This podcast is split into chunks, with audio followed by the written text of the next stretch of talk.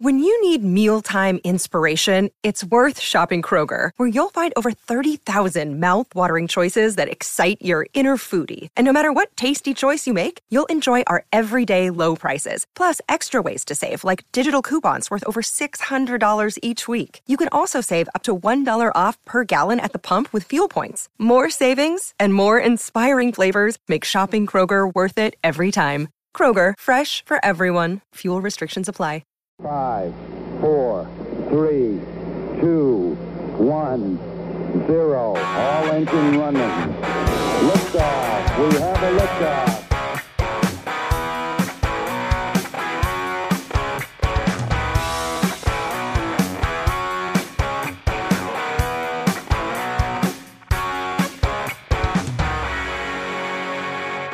Welcome back to Tennis Unfiltered with me, James Gray of iNews.co.uk and the iNewspaper live from Paris and newly arrived in London. I've got uh, Calvin Betton, our resident tennis coach. We're going to look back at day seven of the French Open, uh, which was Saturday, I believe. Started to lose track of days. Uh, and we'll also have a bit of a wider look back at the first week.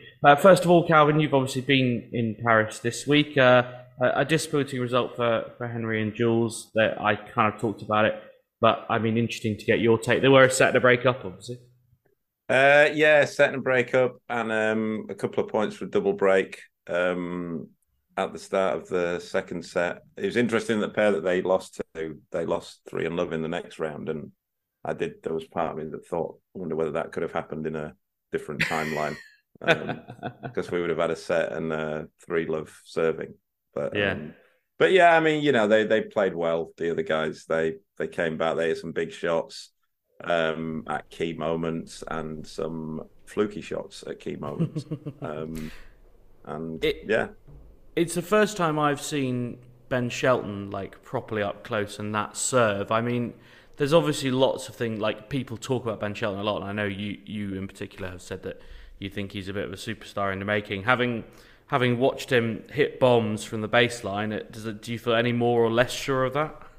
I mean, his serve is world class. It's yeah. it's an absolute. Now, his serve when it's going well is world class. Um, mm. His first serve, there's still work to do on his second serve. I think he doesn't. I mean, I'm going purely on doubles here, but he doesn't win enough points on his second serve in doubles. It's it's yeah. really low, um, and it's a bit the service motion when it's when it's going great, it's a work of art. It looks fantastic. But when it's not, there's a lot of moving parts in there. And when you've got that many moving parts, then there's a lot of things that can go wrong. Mm. Um, but he's he, athletically, he's a phenomenal talent. Um, mm. I mean, I, you'd have seen it up there, uh, James, when you were watching that he's just impossible to lob. He's like an NBA player. Um, yeah. he, there's no way that you can get the ball. He's so fast to get back, and he's so athletic with the smash. He's he's very good at it. There's um, there's obviously areas that he will have to improve on, but it's interesting that his dad has just resigned from his job at, as head coach of University of Florida to um, to coach him now full time. Mm, that is interesting, and yeah, okay. And his dad, um, his, dad, by the way, was a former top 100 tennis player. Um, no, I didn't know that. Is okay. And is a successful coach at Florida, so it's not like your usual um, parent deciding they're coaching their child. Right. Okay. Yeah. It was interesting because in the initial statement, when he was leaving Florida State, uh, University of Florida, he said he was leaving to spend more time with his family. And I said to some of the lads, "Yeah, I reckon that will be one particular member of his family." Um, and then then two days later he announced that he would only he would not be seeing a great deal more of his wife and daughters. Brilliant. Um, you've obviously not been back to the French Open for a few years, and, and not necessarily in it with with like main draw players. What what was your what's it, how does it compare to to say you know to Wimbledon or something like that? Well, it is tennis unfiltered, this isn't it? So I'll go in unfiltered on it. Um, yeah, it, it's not a great tournament, um, and that's just not my opinion. That's the opinion of of, of a, many of the players who were playing in it. Yeah. Um, they they think it's the players think it's by far the worst of the slams. Um, really? The site's too small for starters. Um, yeah. There's there's basically no practice on site. Um, there's some practice near the site, but again, it's not really the same as practicing on site, as, as mm. nice as those places are. the courts are slightly different at, at two out of the three um, off. I mean, one of one of the off-site practices is just a park, um, and then just other little things as well. Like you know, it may seem like real real first world problems, but um, the the restaurants are too small. The, uh, for hmm. anybody who's not been, the site is very very small. Um, yeah. For, for a big tournament, and it's pretty crammed in. There's a lot of people in there, um, and the the restaurants are too small. So you've got players. When you think how many players you've got at those tournaments, plus all their coaches and physios and their guests and that kind of thing, when it gets to lunchtime, that you just can't get a table. There's, there's mm. players walking around in the players' restaurants. There's players, you know, big name players just walking around with with trays of food, just waiting to find a table. Um, and that's a bizarre situation. Um, and then just other little things as well, like the the transport situation isn't great, and and those kinds of things. Yeah, you know, there's I don't know whether you mentioned it, James. There was some issues with the accreditation for food and that kind of thing. And yeah, yeah, it it seems pretty wild. I was sat next to a player actually, um, watching the FA Cup final yesterday, and the order of play had just come out, and his his his partner was texting him, being like, "We need to get book a practice court," and say, "Yeah, yeah, I'm on it." And ringing up to book a practice court and already like you know trying to book his warm up court already he was like getting pushed out to like the secondary venue beyond Jean Bouin which is the one that's closest to Roland yeah. I think I'm right saying. And it's just like well that's pretty like and this is also you know middle Sunday isn't that busy. All right the juniors start today so that obviously adds a whole load more people. But you know there are only 16 players left in each singles draw now so that's shredded the number of players still on site. The doubles draw is obviously moving forward as well, and still, yeah, it does seem like they basically haven't got enough courts. And and actually, I know a, a few listeners will have been to Roland Garros in the last week and will have experienced this for themselves. But walking around the grounds, there is no time at which it isn't absolutely rammed. Like yeah, just yeah. in terms of walking between courts and everything like that, it, it is not a very big site. Um, and it's also like I, I, know this is te- this is more. I mean, it's it's exacerbated at the French Open, but it's more tennis's problem in general. Like you go to tennis, you go to tennis matches, you shouldn't have to spend like about a third of your day queuing to get in places. And I, I think really tennis does have an issue with this now that they really should look at this the idea of just letting people go in to the stadiums while while the match is going on, because yeah. I know it's not ideal players, but there there would not be any players were it not for the fans. And you go to Roland Garros the other day, and I think you know just um, Barry, who's um, Julian's coach, said to me like one of the days, should we go out and watch a bit of tennis? And we went out for about 15 minutes, and there's just queues of hundreds of people to get on every single court, mm. and it's just it's just unpleasant. It's an unpleasant experience being there. Yeah, yeah, exactly. And it, it, it, I just think there are too many ground passes. Basically, like that. That's the yeah. only you know, it's just like, well, this is how many people we can physically fit in this square footage. Let's sell that many ground passes. Well, it's it's strange, isn't it? Because like, what one thing I noticed is that Chatrier is never actually that busy. um, and and and Lenglen, to be fair, they're never apart from when Djokovic is playing or or one of the top maybe the top five top five male players in the world because then they're not filling them for the women's matches. I know that mm. much. Um, but the but the outside courts are always packed. They're absolutely yeah. packed. Like I think even like the match, there was a period in the match where Henry and Jules were playing the other day, and that was two Brits against an Aussie and an, an Aussie and an American, and I think that that court was packed. There were no hmm. seats mm. on it, and it was yeah. the same the day before. I watched the day before. I watched Kubler and Hijikata play against Cabral and Matos. No French people again. No real, no big name singles players, and the court was absolutely packed.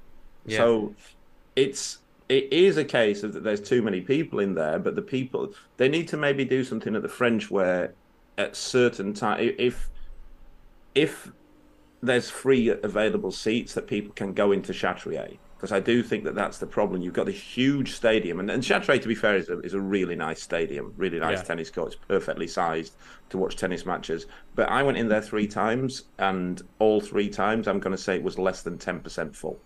Yeah, yeah, it, I really, I mean, as people know, I, sp- I spent the whole day on Chatrier the other day um, and sort of got a feel for it. And yeah, it's very rarely full. I, I, and I really don't have a good explanation for it other than people are just wandering around or getting coffee or food or whatever. And yeah, I, I think what they do lack, you know, obviously you've got Simonne Mathieu, which is the third biggest court, and that's you know not it's not huge, and you've got 14, which is the other kind of show court, and other than that, there are very few seats. Like the outside courts don't have many seats on them, and Yeah, you know yeah. I guess that's the same. I mean, it's not the same at the US. There's a lot more seats on outside courts at the US. Um, you know, there, there are several big grandstands just around, dotted around that overlook a couple of courts. Um, and in Australia, similarly, they've got a few different bleachers. But that the advantage they've got is they're set a little bit outside of town. So, like, obviously, Flushing Meadows is in Queens, which you know is not New York at all. They've got an enormous site, and the same um, at our, uh, Melbourne Park. Whereas, like as you know, at Roland Garros, it, it's in the city really, al- albeit it's actually not quite in the city, but it is very much like hemmed in on all sides, and that's why Wimbledon are trying to buy this or trying to build this extra, you know, site. Um, so I do sympathise a bit, but if you oversell ground passes, like I don't really have much sympathy at all. So There, there, there did seem to be an overriding feel now with the French Open that they're, they're really just trying to rake money in all the mm. time. Like with Yeah. the cost of everything, the prices, and this was, I spoke to a few spectators as well who I know, the cost of things. And I know when when you go to these events, you expect to pay premium prices, but the cost of things like drinks and water and just things like ice creams was absolutely extortionate. And they're also like creating these extra days.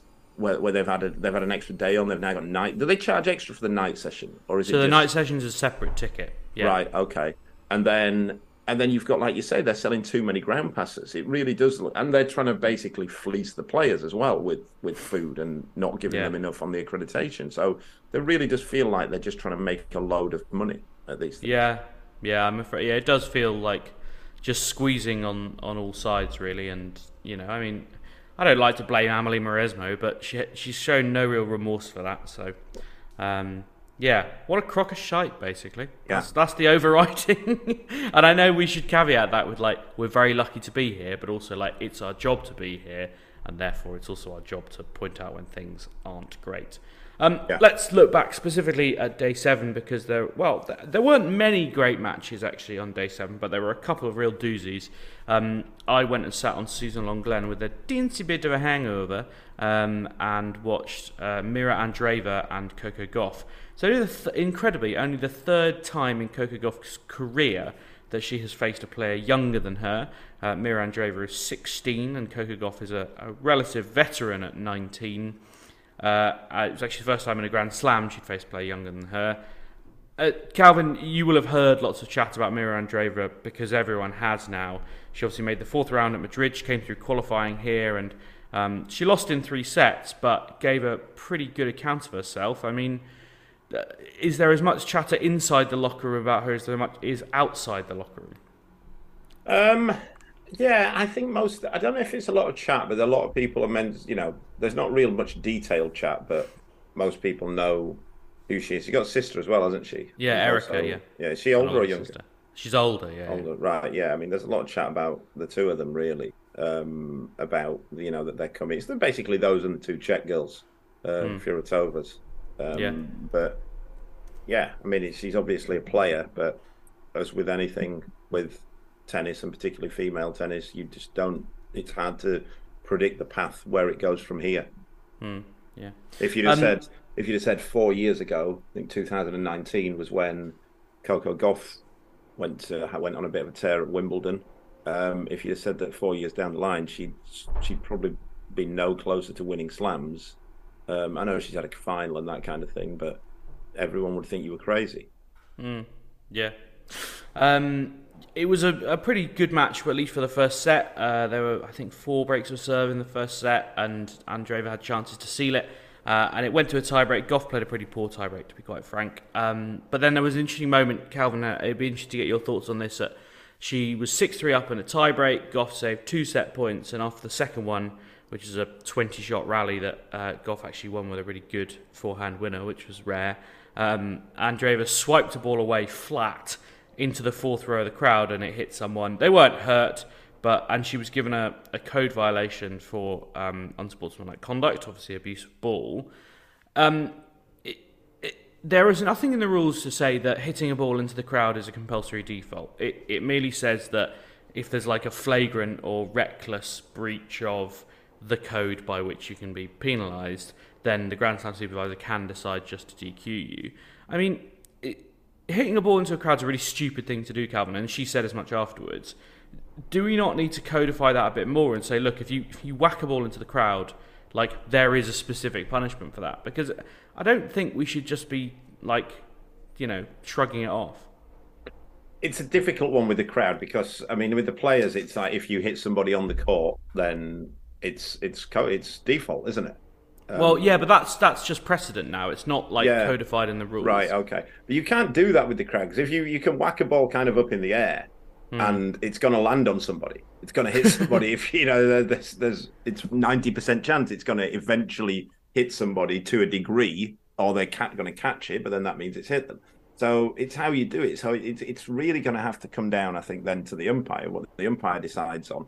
I think I'll, I'll give a bit of defence to the players that I know with that kind, you can usually tell whether it's um, predetermined that they're going to do it, or sometimes it's just a little swatting of the ball away, and you don't mm. really know a lot of the time how high the the side bollard type things are. So, you know, I'm sure that she wasn't I'm sure that if she'd have had a, a second to think about, and I spoke with a player the other day who'd got a code violation or doing something similar, and he said he realised as soon as he the ball had left his racket, he was in trouble, but he didn't really think about it before that. Hmm. Um, and I think that that's the that's the kind of difficulty you've got with it. But I've I haven't seen the incident. I don't know how dangerous so, so, it was so very few people have because basically the cameras didn't see it. Like she was behind the baseline and Gauff had won the point. So all the kind of replays and stuff are of Gauff, and there was a slow motion replay of like a close up of Andreeva as she hits it. You know, like just the swipe, but yeah. didn't see the ball. And because it was right in front of us on Lenglen we all saw the ball fly into the crowd, and it's like it. She's hit it flat, like from the middle of the court into the seats. Like, it, it, I'm not saying it's dangerous, but you know, if that hits someone in a, in, you know, in an eye or somewhere, you know, uncomfortable, yeah. it could do some damage. Like, you know, I, I, you think about the Denis Shapovalov incident in the Davis Cup a few years ago when he hit the umpire in the eye, and it's like my, in my head, I'm like, okay, you hit the umpire in the eye, obvious default. But like, if he had done that and hit someone in the crowd in the eye, would he necessarily have been defaulted? And like, well, why? Be, yeah, should be should do, but yeah. I don't think I've ever seen someone defaulted for hitting a ball into the crowd. It may well have happened, but I can't think of like of all the famous defaults. It's almost always someone on the court, which yeah, is yeah. weird, right? Because actually, the ball abuse rule says if you hit it recklessly and it leaves the enclosure of the court, whereas like you hit the umpire, it didn't leave the court.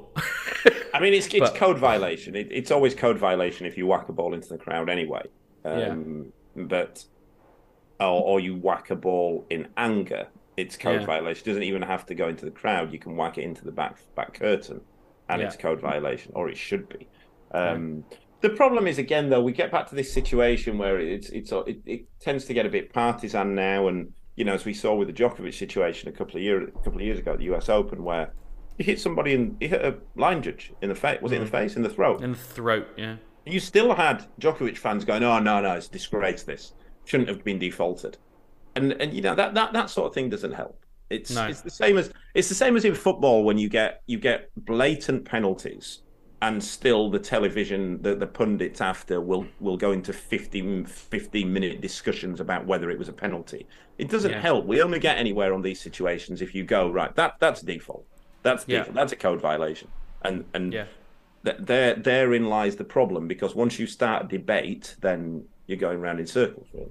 Yeah, but then that's why I think if the rules are clearer and less required less interpretation, then you might be able to you know make things a bit a bit clearer. Yeah. It's not the same, but you, you, will have seen the the stuff with Anthony Taylor who refereed the Europa League final last week. Yeah, getting yeah. like harassed on the way through the airport. And look, we don't have a problem yet with like tennis officials getting loads of shit at. I mean, you may, you may tell me otherwise, Calvin, but grassroots level, it feels like there are enough people to to umpire tennis matches, and that it's not. There won't be many around to... next year. They're getting rid of like line judges, aren't they? So yeah, yeah.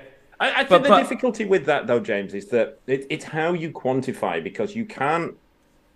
If you say it's a default, if it, it hits somebody, you then you can't just go black and white rules because it's then going to be how how hard it hits somebody, and I think that's the problem in the crowd. Like if it hits mm. somebody on the on the on the drop, that's not that shouldn't be a default. If, mm. if you whack a ball and it's just say you whack it up in the air and it ends up landing on somebody in the crowd, yeah. That can't be a default. But then if you whack it straight and flat at somebody and it hits somebody, then that that pr- probably should be a default. But yeah. those situations are rarely as straightforward. Um, yeah. If you know what I mean, like what what if you whack it straight at up into the like say you're playing in Arthur Ashe and you whack it straight and hard into the third tier and it and it hits somebody. That's not going to hit them all that hard by the time it gets up there. So it's like how are we going into it? If it hits someone in the first tier, it's it's yeah. a it's a code by it's a it's a default. I think you I don't know if we can ever get a strict black and white rule on it, but I do think it probably should be left to the umpires to go. That was dangerous. That's you're getting a default for that, yeah. or that was silly and that's a code violation. Okay, fair enough. I mean, I, I still think, and this is probably because I don't work directly with people who are playing high level, high pressure professional tennis, but I still think you should just say, right, if the ball, if you hit the ball like outside of the confines of playing a point and it leaves the court, bang, that's it. But I appreciate that it doesn't yeah. leave much wiggle room, does it?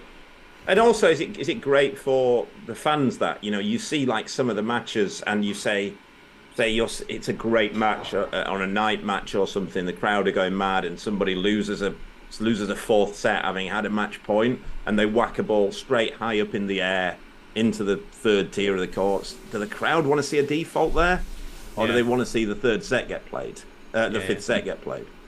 Yeah, and and yeah, that's you know, at the at the end of it, the, this is an entertainment business. Yeah. Like, and you kind of have to think about the the implications for that. But yeah, interesting. Let us know what you think at Unfiltered Tennis on Twitter or uh, drop us an email, uh, tennisunfiltered at gmail.com, which actually is what John Williamson has done. And I wanted to get your thoughts on this, Calvin, because actually there's something quite relevant you sent us from, from Prague the other day.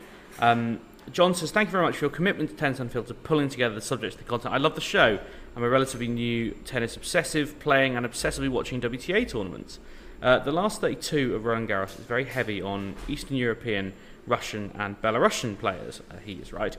Uh, what are they doing right? What's the rest of the world doing wrong to not have more players in the latter stage of the tournament and quite possibly, probably every tournament?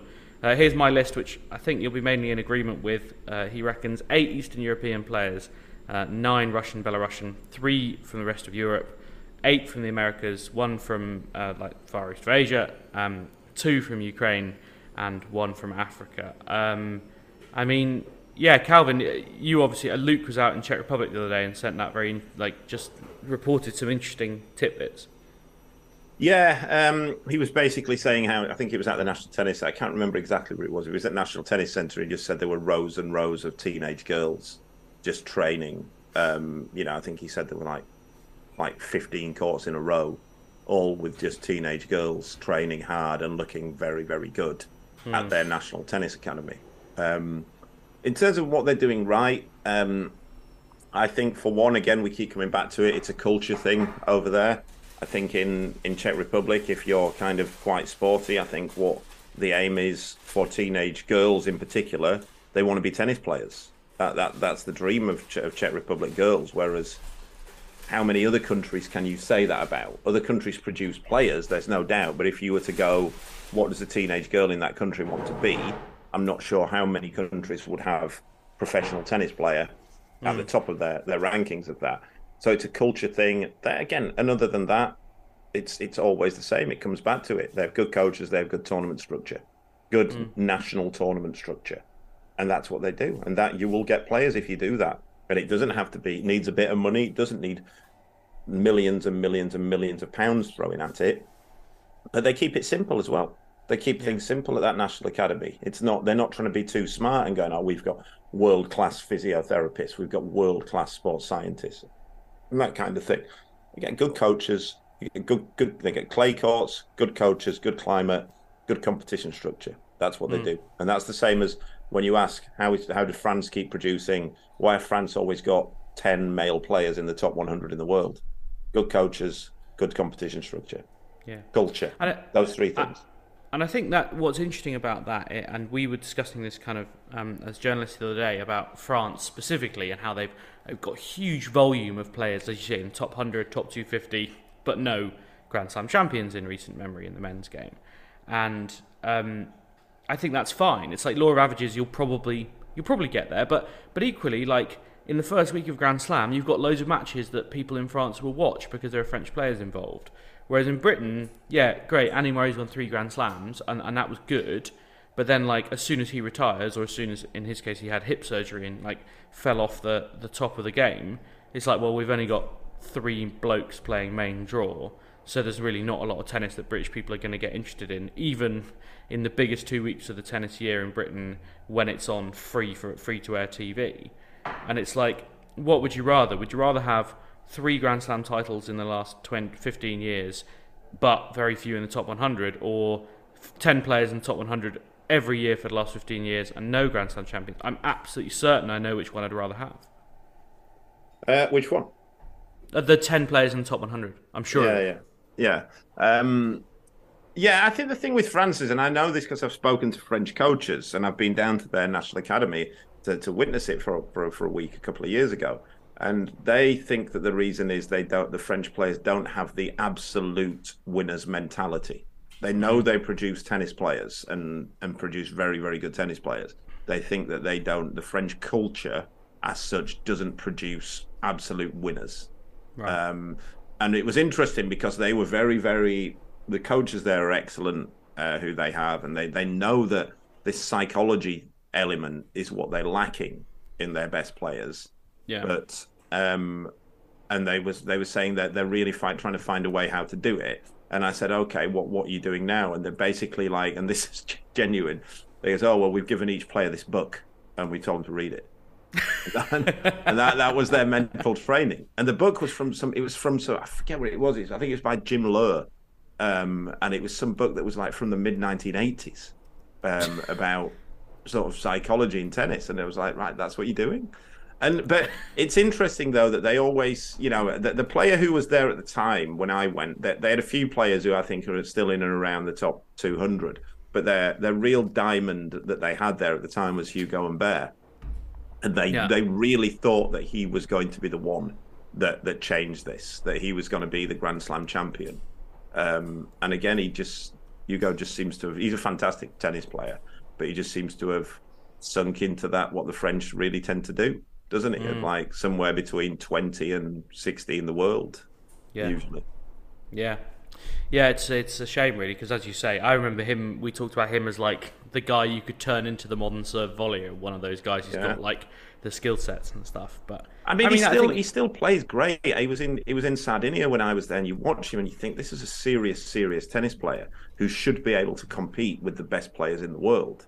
But again, it's it's psychologically there's just a a softness in mentality when a softness at the core when the real real serious stuff starts yeah yeah yeah um, I mean, I, appreciate John that we've we've answered your question about Eastern Europe by then talking about France. But I think what, what what what I would say about the Eastern Europe and Russia stuff, like the mentality that is created by those places, and it is like it's a sort of do or die thing it's like if you're from you know some of these Eastern European countries where they don't have a lot of money, and it's like you've got to absolutely scrap for it. Whereas in countries with more money, like Grand Slam nations, for example, where you are looked after a bit more, and like you know you're given a safety net of an income and the rest of it, and it's like, well, what do you really have to really scrap for? Like actually being world num- number two hundred just seems to work for them. I think I do think there's a dated element to that though, and I think it's an easy way to go. I don't really agree with like why, mm. why does Spain keep producing? Why does Spain produce so many? Um, yeah. They're, they're going to have you know they're going to have probably one of the th- one of the three best tennis players of all time, and they they might be in the process of having another one of the five best players of all time coming through. They they get they get female players as well. They get male players. They they're the best around. What about Argentina? Why do they do it? Why, if it's about that kind of thing, why does Russia and Czech Republic, why aren't they as good at football and other mm. sports. It comes mm. down to, like I say, it comes down. The main factors are culture, quality coaching, and competition structure. Mm. The, the three C's, if you will, James. There's a book here, Calvin. I can already smell it. Um, let's move on. Uh, Alexander Zverev won last night, beat uh, Frances Tiafoe in four sets in the night session, where he's becoming uh, rather popular. It pains me to say. Um, pretty ominous form, Calvin Alexander Zverev. I mean, he was playing great clay court tennis last year before he was obviously struck down by that ankle injury. Um, he plays Grigor Dimitrov in the fourth round and then either Nishioka or Etcheverry in the quarterfinals. I mean, it's quite hard to see him losing either of those matches, isn't it? Uh, yeah, but he's so up and down since he came back. I watched him last mm. night. He played well. I watched the end of that match, watched the last couple of sets, and um, he played very well. But he's so up and down. It, it wouldn't. I, it wouldn't surprise me if he lost to any. I don't think. He, I don't think he'd lose to Nishioka. Mm. But th- it would not surprise me if he lost to either Dimitrov or Etcheverry. Yeah. I'd make him favourite in all of those, but I'd only make him a 60-40 favourite in both of them. Mm. Just because of his form. Fully fit Zverev, you make him definite favourite. But mm. awful, I say fully fit. He's fully fit now. But if he, if he was this, if it was last year's version of him, then I'd make him strong favourite against any of those. And he mm. does seem to be playing better, but I still, you know, I think it's only we're only one tournament removed from I forget who he lost to a few weeks ago. But he got battered by somebody who mm. wasn't right. Um, I think the the key is, you know, he's now in a situation he's not been in for a long time, where he's played, you know, three matches in a week, and he's got to go out again tomorrow and play again, and like, okay, you've got a day off in between, but as Iga Swiatek said with I think some sort of insight the other day, it's not a day off. Like it's still you're still going to practice and you're still oh, playing yeah, and yeah. you're still thinking and you know all of that kind of and look being uh, mentally draining is a grand slam and I think Alexander Zverev done a lot of mental capacity to be drained. So um, as we well know was, I was in the changing room the other day and Zverev there, there wasn't many people in. There's only me and him and maybe a couple more people in the men's changing room but he was there eating cereal in a pair of sunglasses in, um, in, in the men's changing room which doesn't have any light into it all because it's underground um, but yeah, I found it bizarre, and there's very extravagant sunglasses as well, like blue, blue mirrored lenses, which I just found very odd. Um, That's very suspicious. But um, um, yeah, I mean, I will say as well that he does have, he, he, has got Tiafoe's number. I think I heard it last night that he's he's won seven out of their eight matches. Right. So it's if you were to ask him who he wanted to play in that round, he'd probably have chosen someone like Tiafoe. And yeah. Tiafoe again, like I mean, I, I love Frances Tiafoe. He's he's a great guy and he's great to watch, but he doesn't half play some daft tennis at times. like for, for all his talent, like I mean, there must have been like there must have been 10 shots last night that I was watching. And I wanted Tiafoe to win last night purely on the basis that one of them is a dickhead and the other one is the opposite of a dickhead. Um, but I was watching him thinking, like, what on earth are you doing there? Like, what on earth is that shot that you've just tried? And I must have thought that like 10 or 12 times in two sets. Yeah. Mm. Yeah, it's frustrating, and you know, obviously clay isn't clay is his worst surface, and you know he he would thrives much more on the, the quicker surfaces. But Alexander Zverev thrives on quick surfaces as well, and, and he's got a different game when he plays on clay, and it's quite annoying. I don't know if he does thrive on quick surfaces, James. I think he thrives on quick conditions more than right. on on middling surfaces. Like he doesn't thrive on grass, does he? Mm, um, no, that's true. And and some of the hard courts he's not great on. U.S. Open is famously slow for a hard court, and he's made the final there. Um, and to be fair, the he does well on the indoors where the ball goes through the air quick and the courts tend to be slow. I think right. that's what he actually prefers. Hmm, fair enough. Um, the other match I just wanted to mention, albeit it doesn't probably need much more um, revisiting, is Iga Swiatek won yesterday. Six love, six love. The fourth double bagel of her career. She's now won six sets at this year's French Open. Four of them six love. Uh, she has in total 11 French Open bagels. The all-time record is 26. Chris Evert. She's already pretty much halfway there, and you know she's obviously very early on in her career. Um, it's not news. Iga Swiatek's very good at the French Open, but I thought it worthy of mentioning uh, that she double bageled uh, Wang Xinyu, who um, as you can imagine. Uh, got off court. I think maybe one of the quickest court exits from court I've seen uh, in this French Open, other than maybe uh, Taylor Fritz yesterday after he lost to Cerundolo. Um, and actually, in fairness, and I give the French crowd a lot of stick, they clapped him off. Like they, they did say, "Fair enough, mate." Like you know, you've entertained us and you gave us some crap, but see you next year. Maybe they were just glad to see the back of him. Um, we'll just kind of briefly look back at week one as a whole, Calvin, and, and maybe look forward to week two in doing it. Uh, from the first three rounds, are we any closer to knowing whether Alcaraz or Djokovic is going to win this men's title? Um, no, I think Rune's in the mix as well. Mm. Um, as you know, I wouldn't have him on a par with those two, but I'd have him just underneath. I think. I think Alcaraz is going to win it. Mm. Um, I, I, I, think he's just playing better than Djokovic is. Yeah. Djokovic is like you know you'd you'd still favour Alcaraz to beat. I'd still make Alcaraz strong favourite against Rune, but Rune beat Djokovic pretty comfortably only a couple of weeks ago. So mm. I I think that's um, a match that Djokovic won't really fancy. And then we will see. What we will see then, though, is how much this talk of like, I mean, Djokovic's fans go, oh, he doesn't care about any of the other tournaments. He only cares about the slams. I think we'll find out there what, um, if how true that is, because Rune's beaten twice now in the last twice they've played. He's beaten two. Um, he's two and zero oh against him, isn't he? Uh, I think it's two and one. I think there was a Djokovic win earlier on, but yeah, was there right? I mean, okay. Um, but he's beat the he's won the last two though, hasn't he? Beat him in Paris and not small tournaments as well. Final no, Paris no. and what was it? Semis of Rome. Uh, quarters in Rome, yeah. Quarters in Rome, yeah. Um, but I, I think Alcaraz is favourite. I, I, think that you know this is not the Djokovic that uh, that, that it's not peak Djokovic, put it that way. And I think we're getting close to peak Alcaraz. Um, yeah. And the main thing is, I think what the problem that Djokovic has got now is he's had what what all of the big three had was this this sort of stigma from the other players that they were pl- that, did did the other players really believe that they were going to beat them when they went out and caught them? And I always mm. said that there was only three players who really believed that they were going to, that they could and were going to beat the, the those three players, and that was uh, Murray, Wawrinka, and Del Potro. Mm. The other players, I think, sometimes they beat them, but I think they thought, "How's that happened?" Whereas I think Murray, Del Potro, and Wawrinka they all thought, yeah, I'm, I'm, i can beat these players and I'm going to beat them. Um, and mm. I think that's the problem that Djokovic is now. That I don't think Rune or Alcaraz doesn't 100% believe that they can beat him. Mm.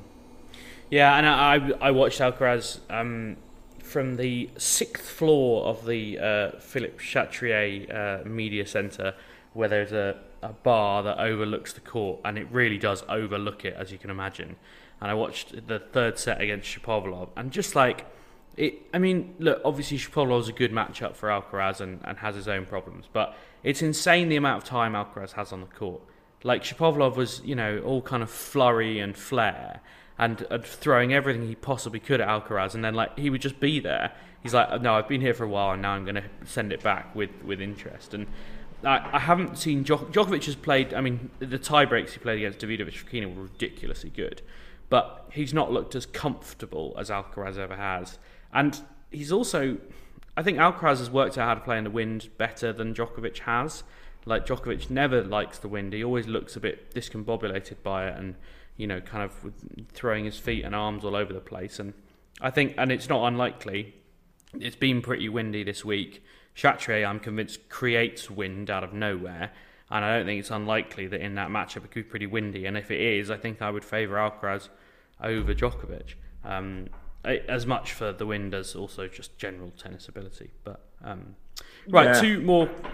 Two more questions uh, for before we wrap up, and I'll let Calvin get away to Surbiton. Um, how on earth did Daniil Medvedev lose to Thiago? And I'm I'm going to once say his name the Portuguese way, which I believe is Seboth Wild, but otherwise I'm going to call him Saboth Wild because everyone else will say that. How on earth did Daniil Medvedev lose that match, Calvin? I mean, wh- it's Medvedev, isn't it? He just he's, he's, that's the best way of summing it up. He's crazy and like he's rabbiting on a bit. He's had a pretty good play season, had a really good yeah. play season. And then like he's suddenly losing that, and he's going, "Get me off this surface! I hate this surface!" And like you know, it's it's just crazy. You'll always, you'll always have those results from him. I think if you yeah. played him again, if you played him later on the same afternoon, there was a. I think he'd probably beat him two, two, and two. or something like that. But he's just crazy. He's not. You're never going to get the the the predictability that you'll get from, I guess, Pete Djokovic, Alcaraz, that kind of thing from Medvedev. Um, unless he's on a hard court, in which case he tends to be quite relentless. But I think on other surfaces, you're always going to get these these odd results that he comes up with. Um, Seyboth Wild, I mean, look, we all know that Seyboth Wild has some troubling uh, features to his uh, life story, so to speak. Um, and I discussed them earlier in the week. But uh, I hear, Calvin, from your mates at TennisViz that he's someone that they have seen the numbers of and kind of really rated. Um, is it? I mean, is is he someone you've heard noise about before? I mean, I I've heard of him. Um, I don't know how good he is. I just assumed he was a top, you know, a solid top eighty player. I guess. Mm. But I don't. I've not actually seen loads of him to be honest. But that's interesting that TennisViz have got some some good data on him, and they seem as as moving up pretty quick. Mm. Um, and just finally, uh, I mean, in a short question, who can stop Swiatek? My, my notes say not Rybakina because she's pulled out ill, not Krejcikova because she lost in the first round. Uh, Ons Jabeur, Aryna Sabalenka, uh, have either of them got a chance of stopping Swiatek uh, when they I might meet them? I don't think Jabeur has. I think Sabalenka absolutely has. Mm. Um, she's again, she has the weapons to do it, and that's if we have another, if it, if we have a week of weather like we've just had, then I think that increases the likelihood of that. I, I, I really hope that's the final because the women's final we could do with. I can't remember like when was the last time there was a women's slam final that was specifically the, the currently the two best players in the world that you hmm. could say that I mean, was the you, case. Australian Open final, Rybakina and Sabalenka wasn't yeah, far off. two two out of the three I'd say there, but um, yeah. But even again, like I think if it's not just the match in terms of that. I think yeah, you're right in that the match it was, but I think in order to like to get the hype on it, you need Rybakina wasn't seen as one of the, the two three best players in the world. She was seeded low, wasn't she? She was, mm. was she didn't get any points from Wimbledon. Yeah, but, um, exactly. I, I, think you know so something that you can go right top seed, second seed, like they're going in as, uh, and I think they are. Are they those two, Sabalenka and yeah, yeah, um, yeah. I, I, think it's just I can't remember the last time that we had a top seed, second seed where I mean, there might have been a Jabeur and Swiatek somewhere. But... Yeah, the US Open final, but I don't think anyone believed that they yeah, were. Like, exactly, yeah. yeah. So I think that that would be good if we could get that. Um, I mean, it's what we've been wanting for a while on the women's game. Yeah. There's a few. I think there's a few. Is Andreescu still in the tournament? Uh, is Bianca Andreescu still in the tournament? What a great question. She was playing last night and she lost, I am told, by my um, much more knowledgeable flatmate who was keeping an eye on things. She lost 1 and 1 to Lesia Tsurenko, who right. is sort of like making quite remarkable uh, progress through the draw. I mean, I, I didn't um, think I didn't think Andreescu could win it, but she's the kind of player who who those top players don't really want to play against um, yeah. because of what she can do. So, I mean, she's a bit better on a hard court, but um, yeah. I don't see anybody really beating Swiatek or um, Sabalenka mm. on the way to the final now. To be honest, no. Sabalenka plays Sloane Stephens in the night match today, by the way, which is the uh, first women's night match uh, of the tournament. It's only the I think there were a couple before they were allowed full fans back in, but it is only the second one with full fans. So it's um, it's a weird situation that I know a lot of people are talking about it, but having seen it firsthand, it's I don't really know how you go about it. One, I think is am I right in saying that Amazon still have a, a quite yeah, a big yeah. say in who gets it? So it's yeah. tough to, to, to level that at the tournament because Amazon, you know, they want what they're paying for, I suppose. Mm. Um, the second one is having seen it firsthand that the women's matches are just not getting crowds in on mm. on the on the main courts. And I, I, I went on the other day. Um, I watched Sabalenka against I forget what she was playing. Um, yeah, it was now. I think it was might be one of the Ukrainians. Rakim- um, oh, was it Kostyuk in on chat? Yeah, yeah, Sunday, yeah, yeah. And again, there's just no one in there, and mm. you know, I think it's it, it's tough how you do it to say right, we're going to go for a women's match just because it's a women's match to prove a point, and then think, well, we could have like less than thirty percent crowd in there. Mm. Yeah. Yeah, albeit as we said earlier, Chatrier is never full anyway because people are too busy getting coffee. The, the, match when I went, the match when, when I was watching one of the women's, it wasn't that one. It was another one that I was watching, and it was empty. And I came out, and then as soon as it finished, there was a men's match going on, and the crowds were flooding in. Now, I'm not saying that should be that's right or wrong or mm. or what have you, but that was the case. And like you know, it doesn't. It there is always empty spaces, but I think there is a um an ambivalence towards the women's matches so far. Is what yeah. what I witnessed. Um, I think the other thing is, and Mauresmo's excuse is that it can be short, um, and I think that's fine. But I think if you just start it an hour, start the session an hour earlier, stick a doubles on with a not before, and like if the women's match goes long, you can move that, you know, to another court. But that's what they did on Chatrier yesterday when Rybakina pulled out early, so there was only two matches, and Swiatek won Love and Love. So they, they stuck another a doubles match on. Now I appreciate it's harder to do that with a late session, but if you're not starting at half eight, which is objectively insane, then you can do that.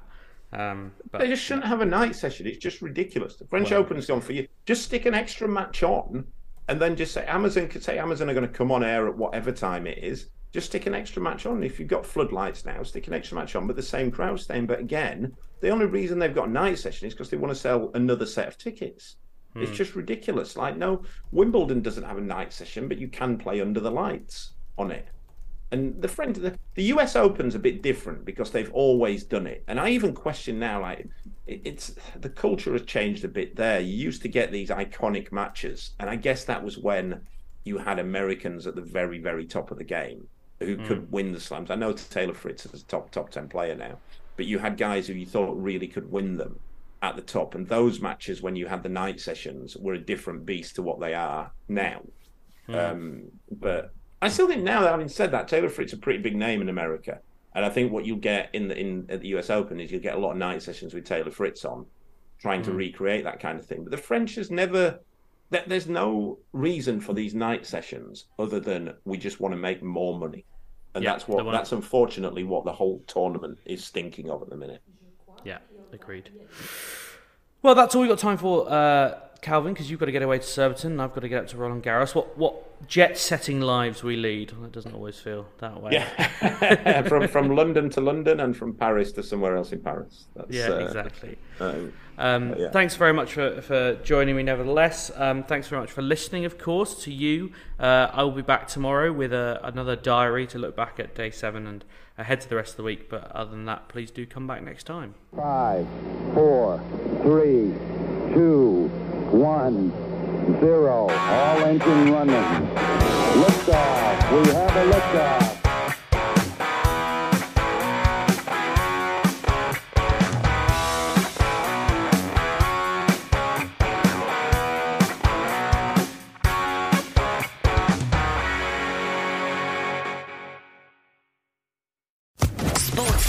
Podcast Network.